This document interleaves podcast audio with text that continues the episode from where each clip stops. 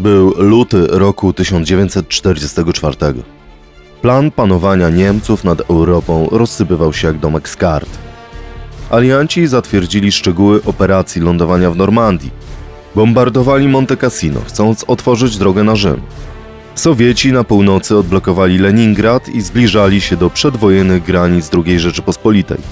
Co zaradniejsi Niemcy już wcześniej zwijali interes w miastach okupowanej Polski. Nikt nie odważył się mówić głośno, do czego faktycznie zmierza ta wojna, ale strach wśród urzędników Rzeszy narastał. Wcześniej wydawało się, że ich przywileje i pozycja na podbitym wschodzie będą wieczne.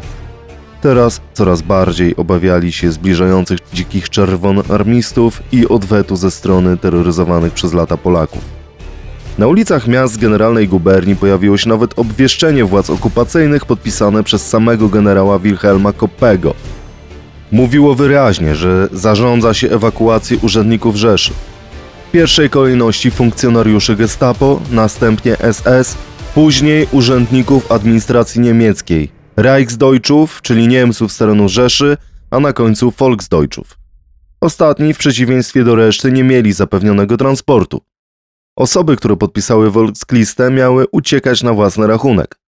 Najważniejsze urzędy zalała fala telefonów zrozpaczonych ludzi, a w części miast widoczne były zapakowane dobytkiem samochody kierujące się na zachód.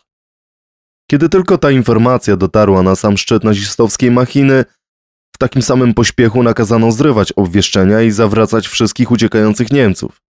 Zamieszanie sparaliżowało sprawnie działającą administrację okupanta. Generał Koppem musiał się strogo tłumaczyć, bo oczywiście nie był autorem tego rozporządzenia. Plakaty wydrukowała specjalna komórka Polskiego Państwa Podziemnego. Podobnie jak wcześniej drukowała gazetki imitujące nazistowskie pisma i demaskujące zbrodnie. Ta sama, która produkowała fałszywe zarządzenia i odezwy, wprowadzające w błąd rozkazy lub finezyjnie spreparowane informacje wzbudzające strach wśród Niemców.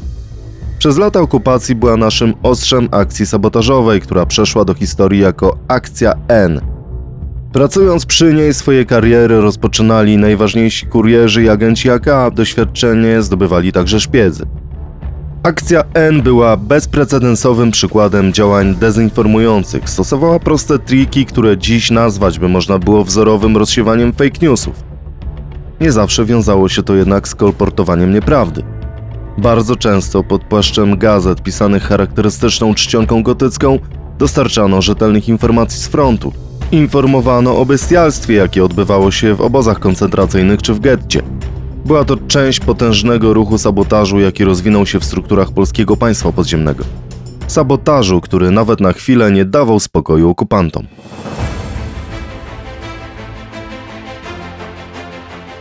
Armia Krajowa stanowiła jeden z największych fenomenów zmagań świata z Hitlerem w czasie II wojny światowej.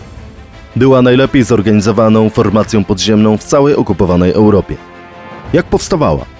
Jak wyglądały jej struktury i najważniejsze działania zbrojne? O tym opowiemy w naszym specjalnym cyklu podcastów Armia Krajowa, jakiej nie znacie. Polskie państwo podziemne znane jest przede wszystkim z akcji o charakterze zbrojnym. Tymczasem na początku funkcjonowania większą wagę przykładano do akcji sabotażowych. Moim gościem w tej specjalnej serii podcastów o Armii Krajowej i Polskim Państwie Podziemnym jest dr Sebastian Adamkiewicz z Muzeum Tradycji Niepodległościowych w Łodzi. I zacznijmy od pytania, jakie było znaczenie akcji sabotażowych AK i dlaczego warto o nich pamiętać? Bardzo ważne jest to, że na początku działalności Polskiego Państwa Podziemnego polskie państwo podziemne nie miało wystarczających sił, żeby prowadzić bardzo y, dużej ilości skutecznych akcji dywersyjnych. I oczywiście czymś trzeba było y, je zastąpić, ponieważ istotą funkcjonowania konspiracji jest obecność. To ona najbardziej demotywuje wroga. Więc pokazanie swojej obecności. A jak pokazać swoją obecność, nie prowadząc na szeroką skalę różnego rodzaju akcji dywersyjnych? Poprzez sabotaż. Poprzez sabotaż, który oczywiście polega na bardzo wielu działaniach. Bo z jednej strony to jest sabotowanie funkcjonowania e, państwa albo funkcjonowania terenów znajdujących się pod okupacją.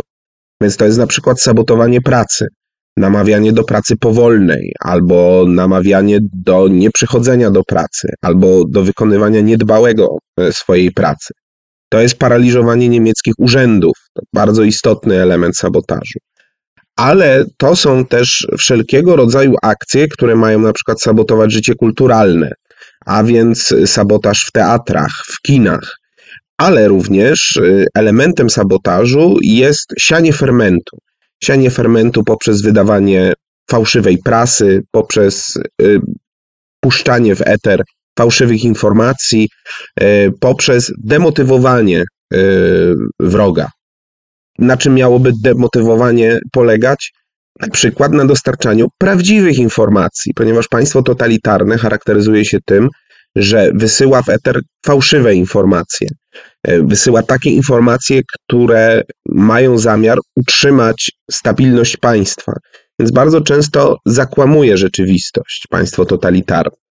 Więc istotą sabotażu jest dostarczanie również prawdziwych informacji. Więc y, tutaj widzimy, jak wiele y, tak naprawdę elementów zawiera działanie sabotażowe, jak ono jest istotne. Ale wróćmy do tego jednego i bardzo podstawowego. Celem sabotażu jest udowodnienie, że organizacja konspiracyjna, która taki sabotaż organizuje, istnieje. I to powoduje bardzo silny dyskomfort psychiczny u okupanta, który cały czas zdaje sobie sprawę, że tuż za jego plecami znajduje się ruch oporu, znajduje się ruch, który jest przeciwko niemu i chce z nim walczyć. Jedną z legendarnych działań polskiego sabotażu była akcja N, przez niektórych nazywana matką szpiegów. Skąd taki przydomek i czy faktycznie była na porządkiem kariery niejednego agenta Armii Krajowej? Akcja N była akcją skierowaną do ludności niemieckiej zarówno tej ludności niemieckiej, która mieszkała na ziemiach polskich, jak i tej ludności niemieckiej, która mieszkała na rdzennych ziemiach niemieckich. Głównym i podstawowym zadaniem było obnażenie systemu nazistowskiego, obnażenie z jego e, prawdziwej natury i prawdziwego charakteru. I teraz w jaki sposób to robiono? Otóż robiono to poprzez dezinformację i informację. Pozornie sprzeczne rzeczy ze sobą. Ale jednak, kiedy się wzajemnie uzupełniały, to faktycznie mm, robiły ogromny efekt. Na czym polegała dezinformacja? Dezinformacja przede wszystkim polegała na wysyłaniu różnego rodzaju fałszywych informacji, e, na preparowaniu dokumentów niemieckich, na preparowaniu jakichś rozporządzeń niemieckich, które oczywiście trafiały w jakieś wady systemu nazistowskiego, w jakieś luki systemu nazistowskiego, ale też obnażały system nazistowski z jego takiej totalitarnej natury. Drugi element to było informowanie. Wiadomo, że w systemie totalitarnym y, ilość dostarczanych społeczeństwu informacji jest ograniczona. No przede wszystkim nie dostarcza się tych informacji, które są w jakikolwiek sposób negatywne dla e, systemu, mogą być negatywnie odebrane przez społeczeństwo. I zadaniem akcji N było dostarczanie społeczeństwu niemieckiemu właśnie tych informacji. Dostarczano informacje na, na przykład na temat funkcjonowania obozów koncentracyjnych, dostarczano informacje na temat y, działań na froncie, a zwłaszcza niemieckich porażek. Mm, więc to były działania, które wchodziły w skład akcji N. Oczywiście akcja N oprócz tego była też akcją humorystyczną. Otóż y, to obnażanie systemu nazistowskiego z jego natury czasami również polegało na tym, że robiono różne żarty i psikusy. E, na przykład, kiedy podrabiano dokumenty, podrabiano akta urzędowe, no to starano się zasiać ferment e, w różnego rodzaju urzędach właśnie poprzez różnego rodzaju żarciki, poprzez różnego rodzaju donosy, poprzez różnego rodzaju takie drobne rzeczy, które dzisiaj nazwalibyśmy takim trollingiem troszeczkę. Więc to była e, akcja N. I teraz oczywiście, jak każda akcja sabotażowa, ona przygotowywała do innego rodzaju działalności. No dlatego, że oczywiście akcja N wymagała po pierwsze stworzenia komórek nie tylko na ziemiach polskich, ale także poza ziemiami polskimi. Te komórki później mogły służyć na przykład wywiadowi czy służyć kurierom.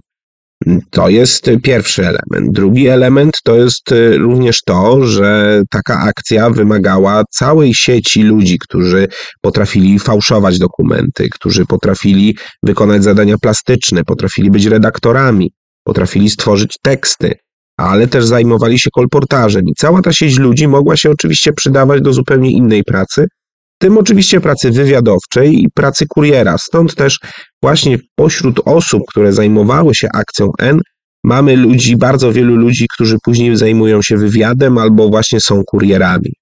No i oczywiście ostatnia rzecz to jest to, że w akcji N musiały pracować osoby, które doskonale znały język niemiecki, doskonale znały niemiecką kulturę, niemiecką obyczajowość, stereotypy panujące w społeczeństwie niemieckim, no bo to wykorzystywano, to wykorzystywano przy produkcji różnego rodzaju materiałów. Siłą rzeczy te osoby, które tak doskonale znały język czy kulturę, no później mogły na, w Niemczech, mogły na ziemi niemieckiej pełnić rolę wywiadowczą, bo już mogły bardzo łatwo w tę kulturę wejść. Dlatego właśnie akcja N do tego typu działalności przygotowywała. Zresztą w ogóle sabotaż przygotowywał do późniejszej działalności, w tym działalności dywersyjnej. Przecież przypomnijmy, że takimi adeptami sabotażu były osoby związane y, z szarymi szeregami. Tymi samymi szarymi szeregami, czyli organizacją, która powstała wokół y, harcerstwa funkcjonującego w II Rzeczpospolitej. Y, I te szare szeregi później to były awangardą, było, były częścią również kierownictwa dywersji i prowadziły różnego rodzaju akcje dywersyjne, ale tym wstępem były, był właśnie udział w sabotażu. A myślę, że najciekawszym i mało znanym wątkiem akcji N było nie tylko wydawanie gazet dla Niemców i podrabianie prasy gadzinowej, ale wręcz zakładanie fikcyjnych niemieckich organizacji. Y, twórcy akcji N nie tyle tworzyli różnego rodzaju organizacje, co sprawiali wrażenie, że te organizacje istnieją. Chodziło tutaj o to, że kiedy wydawano ulotki, to ktoś musiał tą ulotkę wydać. No nie przyznawano się, że wydawało ją polskie państwo podziemne, tylko że wydaje ją jakaś or niemiecka organizacja, mm, która albo jest antyfaszystowska, na przykład socjaldemokratyczna. To było bardzo częste, że wykorzystywano jakby ideę socjaldemokratyczną i tradycję socjaldemokracji niemieckiej do tego, żeby właśnie wykorzystywać ją w tych ulotkach. Albo jest antyfaszystowska mm, w takim znaczeniu, że wewnątrz partii nazistowskiej istnieje jakaś struktura, jakaś organizacja, która zamierza podważyć autorytet Adolfa Hitlera i jego najbliższego otoczenia. Więc to były jakby dwa nurty tworzenia tych fikcyjnych organizacji, które oczywiście nie istniały, tylko że istniała ich nazwa, istniał ich jakiś zarząd, istniały osoby, które wydawały mm, tego typu ulotki, oczywiście też zmyślone, fikcyjne. Więc mm, mamy pewną próbę stworzenia fikcyjności. Na ile to było wiarygodne, to bardzo pięknie pokazuje taka konferencja, która odbyła się już po wojnie, konferencja naukowa, która miała właśnie opowiedzieć o działalności niemieckich organizacji e, antyfaszystowskich, czy w ogóle organizacji antyfaszystowskich funkcjonujących w ówczesnej Europie. No i pojawiały się referaty, gdzie te ulotki tworzone przez akcję N wykorzystywano w celu udowodnienia, że faktycznie takie akcje miały miejsce. I to przyznam się szczerze, że jest no, dość mm, zabawne, ale też pokazuje, jak mm, w akcji N skutecznie taką formę wykorzystywano. Oczywiście mm, bardzo istotną częścią akcji N było również sabotowanie działań wojska. E, czy pomniejszanie morale wojska. Zresztą podkreśla się, że e, częściowo za akcję N odpowiedzialne były również osoby, które pamiętały 1918 rok, więc e, siłą rzeczy pamiętały również to, jak ważne jest morale wojska, albo jak ważny jest jego brak. Więc starano się również te morale wojska niszczyć, zwłaszcza w kontekście wojny ze Związkiem Radzieckim. I właśnie w pierwszych dniach wojny ze Związkiem Radzieckim już zaczęto tworzyć ulotki, które miały wskazywać, że wojna z Rosją jest y, w zasadzie już przegrana, że Niemcy nie mają szans, y, że są na straconej pozycji. No ale oczywiście też nie robiono tego jako polskie państwo podziemne, wymyślono taką organizację, taki związek żołnierzy walczących na froncie wschodnim e, i właśnie ten związek żołnierzy walczących na froncie wschodnim miał taką ulotkę wydawać i o takich tragicznych e, sprawach informować. Więc nie tyle tworzono te organizacje, ale sprawiano wrażenie, że różnego rodzaju organizacje istnieją. Y, to również paraliżowało sam system, dlatego że system totalitarny opiera się przede wszystkim na strachu. Opiera się też na napędzaniu spirali strachu. No więc istotną rzeczą jest y, dawanie tej machinie, temu potworowi strachu, dostarczanie mu cały czas żywności, dostarczanie mu cały czas paliwa. Kiedy pojawiały się ulotki, które wskazywały, że istnieją jakieś antyfaszystowskie organizacje, a jeszcze lepiej, że istnieje jakiś spisek w ramach partii nazistowskiej, no to siłą rzeczy ta spirala strachu e, się nakręcała i to w najdoskonalszy sposób obnażało system totalitarny z jego e, prawdziwego charakteru. Jednym z najsłynniejszych uczestników akcji N był Jan Nowak-Jeziorański, kurier Armii Krajowej, późniejszy szef rozgłośni Polskiej Radia Wolna Europa, który przekazywał Polakom prawdę także w czasach PRL. I właśnie z Radia Wolna Europa pochodzi archiwalny fragment, który usłyszymy. Wspomnienia człowieka, który przez Armię Krajową został oddelegowany na dworzec wschodni, bo kolej była bardzo ważnym narzędziem sabotażu i kolportacji ulotek i gazet. Posłuchajmy, jak Stanisław Witkowski, pseudonim Żbik, poznał swojego późniejszego, wieloletniego przyjaciela Jana Nowaka Jeziorańskiego. Do akcji ENU sprzedał mnie znajomy mi sprzed wojny Leonard Jankowski, Mazur, który wiedział o moich kontaktach na zachodzie, doświadczeniu w przekraczaniu granicy i dostępie do kolejarzy i dokumentów kolejowych. W ciepły, pogodny dzień marca 1942 roku na przystanku Karczeska i Grochowska, jak zwykle spóźniony na kontakt, poznałem wspaniałego, młodego y, pana, któremu przedstawił mi pan Leonard Jarkowski. Jak się później dowiedziałem, tym człowiekiem był y, pseudonim, pseudonim Janek, inspektor na tereny inkorporowane Prus i Głębokiej Rzeszy. Na przystanku tramwajowym, na, przystanku tramwajowym na ulicy Karczeskiej zaprosiłem obu panów do mojego domu, który był vis-a-vis przystanku. Podczas mm, rozmowy z panem Jan, Jankiem dowiedziałem się, że on dostał on polecenie zorganizowania masowego przerzutu bibuły na tereny zajęte przez Niemców i potrzebni mu są do tego kolejarze i dokumenty i mundury.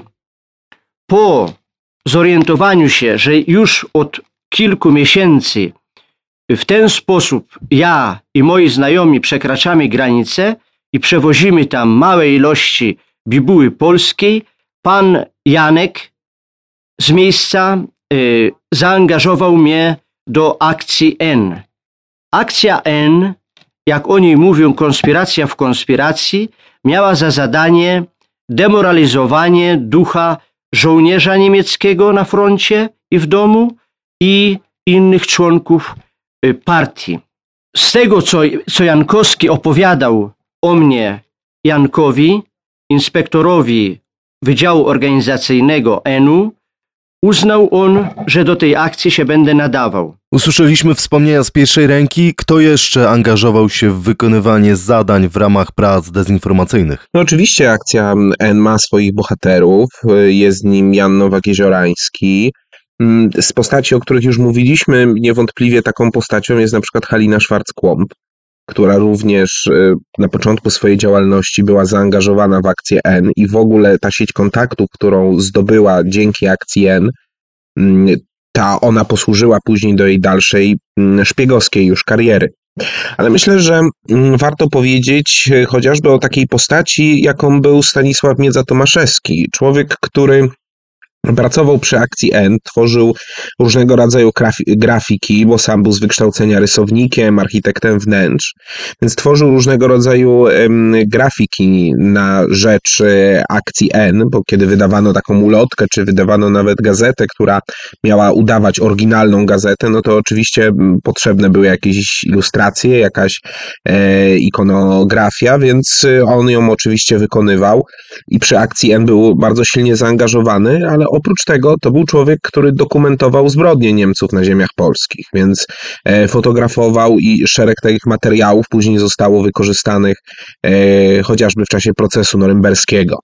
Więc to jest bardzo ważna postać, zresztą z nim związana jest również e, taka legenda dotycząca jego wyciągnięcia z więzienia, jego ucieczki z więzienia. Otóż to był człowiek, który został e, złapany w 1941 roku.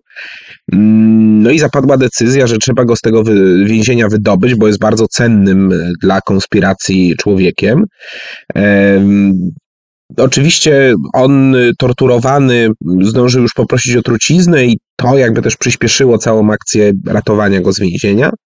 W jaki sposób e, to wykonano? Otóż e, to jest oczywiście metoda znana od lat. Ją wykorzystał też Józef Piłsudski, kiedy chciał e, wyjść z więzienia, kiedy chciał uciec z więzienia, kiedy został aresztowany w 1900 roku. No, trzeba udawać chorego albo ewentualnie faktycznie, faktycznie zachorować. Został zarażony tyfusem Miedza Tomaszewski, wywieziony do szpitala, do szpitala zakaźnego. Tam zaczął udawać atak wyrocka robaczkowego. E, oczywiście zorganizowano operację i upozorowano jego śmierć. Na mieście wywieszono oczywiście nekrologi informujące o jego śmierci. Już do końca okupacji pozostawał e, pod przykrywką, funkcjonował w głębokim podziemiu i w głębokiej konspiracji. E, no, jeszcze taką ciekawostką można powiedzieć, że sam Miedza Tomaszewski był E, chrzestnym, ojcem chrzestnym e, prezydenta Lecha Kaczyńskiego, więc tutaj e, te związki rodzinne możemy wskazać. Wspomnieć też należałoby y, kierownika samej akcji N, Tadeusza y, Rzęczykowskiego, który y, kierował całą akcją, który rozwijał całą akcją, był człowiekiem, który był mózgiem akcji N. Niezwykle ciekawa postać, która działała w biurze propagandy mm, Polskiego Państwa Podziemnego. E, więc miał ogromny wpływ na e, działalność e, tej struktury konspiracyjnej. Jego losy powojenne są interesujące. On w 1945 roku znalazł się na ziemiach polskich, brał udział w powstaniu warszawskim, trafił do więzienia niemieckiego, ale faktycznie powrócił do kraju.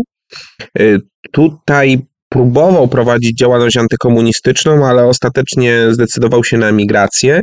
I na emigracji był jednym z redaktorów i zastępców dyrektora rozgłośni polskiej Radia Wolna Europa. Więc no tutaj można powiedzieć, że tą działalność dziedzinie informacji po wojnie również kontynuował. No i to są te postacie, oczywiście tych postaci związanych z akcją N jest bardzo wiele, no musielibyśmy tutaj pewnie nagrać kilka audycji o nich opowiadających, ale już te cztery postacie, o których tylko wspomniałem, są bardzo interesujące. Jest to e, materiał na niezwykłe biografie. Zaskakującą odsłoną akcji N był udział w niej Niemców, którzy nie chcieli być wierni Hitlerowi, na czoło tutaj wysuwa się postać Maryli Biderman, córki łódzkiego fabrykanta, która pomimo swojego pochodzenia była jednak wierna polskiej racji stanu. Co wiemy o jej działalności i jak wyglądało niemieckie zaangażowanie w akcję N? Trudne jest do określenia to, jaka była skala udziału Niemców w polskim podziemiu niepodległościowym. Wiemy na pewno, że tacy Niemcy funkcjonowali. Funkcjonowali w strukturach Armii Krajowej. Najczęściej byli to oczywiście Niemcy, którzy byli polskimi Niemcami. Tutaj się urodzili, tutaj funkcjonowali, pochodzili z niemieckich rodzin, które przybyły na ziemię polskie i tutaj funkcjonowały. Faktycznie takim bardzo ciekawym przykładem jest Maryla Biderman, ale w ogóle cała rodzina Bidermanów czy Gromanów. To są fabrykanckie rodziny łódzkie mm, które złożyły daninę krwi w, dla polskiej racji stanu. Mm, bo chociaż mm, rodziny niemieckie na ogół podpisywały Volkslistę po to, żeby funkcjonować, to mm, członkowie tych rodzin albo walczyli w konspiracji, albo w jakiś inny sposób pomagały Polakom, ale także na przykład Żydom. Znamy takie rodziny, znamy takie przypadki. Jeśli chodzi o rodzinę Bidermanów, to jest bardzo ciekawa rodzina, rodzina fabrykancka, przepiękny pałac Bidermanów w Łodzi, do dziś istniejący, potężna fabryka, z której dzisiaj już niewiele zostało. No ale w każdym razie rodzina, która z jednej strony szanowała te niemieckie tradycje, które przyniosła, ale z drugiej strony faktycznie zaangażowana była bardzo w działalność e, patriotyczną na rzecz niepodległej e, Polski. Na czele tej rodziny w momencie wybuchu II wojny światowej stał Bruno Biederman i córką tego Bruno Biedermana była właśnie Maryla Biederman. Maryla Biederman, która zaangażowała się w akcję N dzięki znajomości języka niemieckiego i też kultury niemieckiej, no, była doskonałą osobą żeby właśnie w to się zaangażować. Y, tworzyła y, szereg dokumentów, które służyły właśnie do kolportażu w ramach akcji N, konsultowała te materiały, podpowiadała pewne rozwiązania, więc tutaj ta działalność Maryli Bederman w ramach akcji N była bardzo szeroka. Zresztą nie pracowała sama. Mm, przy tej akcji pracował również jej e, narzeczony, a później mąż Alfred e, Kaiserbrecht. Także też Niemiec, który funkcjonował e, w ramach polskiego państwa podziemnego. Ze względu na współpracę z polskim państwem podziemnym Maryla Biederman trafiła do więzienia, trafiła do więzienia kilkakrotnie. Ostatni raz we wrześniu 1943 roku mm, e, została osadzona w więzieniu przy ulicy Gdańskiej w Łodzi, Gdańskiej 13, w tym samym więzieniu, w którym osadzona była również Halina Kłom-Szwarc. Zresztą osadzone były w podobnym okresie. Maryla troszkę wcześniej, e, później Halina została również osadzona w tym więzieniu, ale w pewnym momencie siedziały obydwie w tym samym więzieniu, być może korzystały z tego samego spacerniaka e, w tym samym czasie, więc może się widziały. Nie wiemy nic o kontaktach pomiędzy nimi, bo Halina Szwarc nic o tym nie wspomina.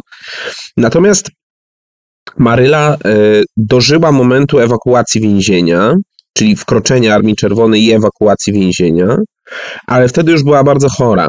Była bardzo chora, chorowała na gruźlicę, prawdopodobnie też liczne rany po dość mocnych torturach, które wobec niej stosowano, no, wpłynęły na to, że opuszczała więzienie już w bardzo złym stanie. Wyniesiono ją z kolumny więźniarek w okolicach Pabianic. Ona powróciła do rodziny, ale rodzina Bidermanów e, w obawie przed komunistami, ale też w obawie przed Y, polską zemstą, dlatego że w ostatnich dniach II wojny światowej na ziemi łódzkiej Niemcy podpalili więzienie e, radogowskie, gdzie osadzonych było blisko tysiąc mężczyzn i brutalnie zostali zamordowani. I oczywiście Niemcy lokalni strasznie obawiali się zemsty ze strony Polaków i między innymi obawiali się również i Bidermanowie. A Bidermanowie obawiali się też przede wszystkim komunistów, którzy wkraczali do Łodzi. I te dwie obawy spowodowały, że Bruno Biderman postanowił popełnić samobójstwo, ale nie sam, bo postanowił również zamordować swoją rodzinę. I niestety jedną z ofiar również e, została e, Maryla Biderman piękna osoba, wspaniała osoba, pokazująca, że można było y, z jednej strony kultywować swoją niemiecką tożsamość, a z drugiej strony mm, mieć to poczucie bycia Polakiem y, i reprezentowania polskich interesów. No i oczywiście tutaj jeszcze jeden bardzo ważny element to jej antynazistowskie nastawienie, więc y, tutaj wyraźnie mamy taką postać, która jest Niemką, a jednocześnie właśnie te antynazistowskie poglądy pozwalają jej być jednoznacznie po polskiej stronie e, w tym e, konflikcie.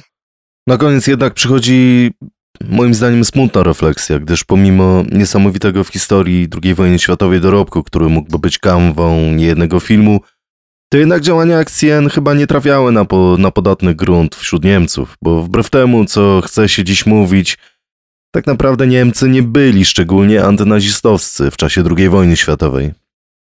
Niemcy przede wszystkim byli bierni. To jest istota stosunku Niemców do tego, co się działo dookoła ten procent Niemców faktycznie zaangażowanych e, w działalność partii nazistowskich, które funkcjonowały jeszcze na ziemiach polskich przed II wojną światową. To były takie młodoniemieckie organizacje, które gdzieś nawiązywały do ideologii nazizmu albo inspirowały się ideologią nazizmu. Szacowana jest na około 20%, czyli Niemców w tych organizacjach to jest około 20% całej społeczności niemieckiej. Natomiast co z pozostałymi? Pozostali często też byli zaangażowani w różnego rodzaju niemieckie organizacje, ale zupełnie innym charakterze, chadeckim, czy socjaldemokratycznym, czy w ogóle niepolitycznym były to na przykład jakieś chóry albo stowarzyszenia.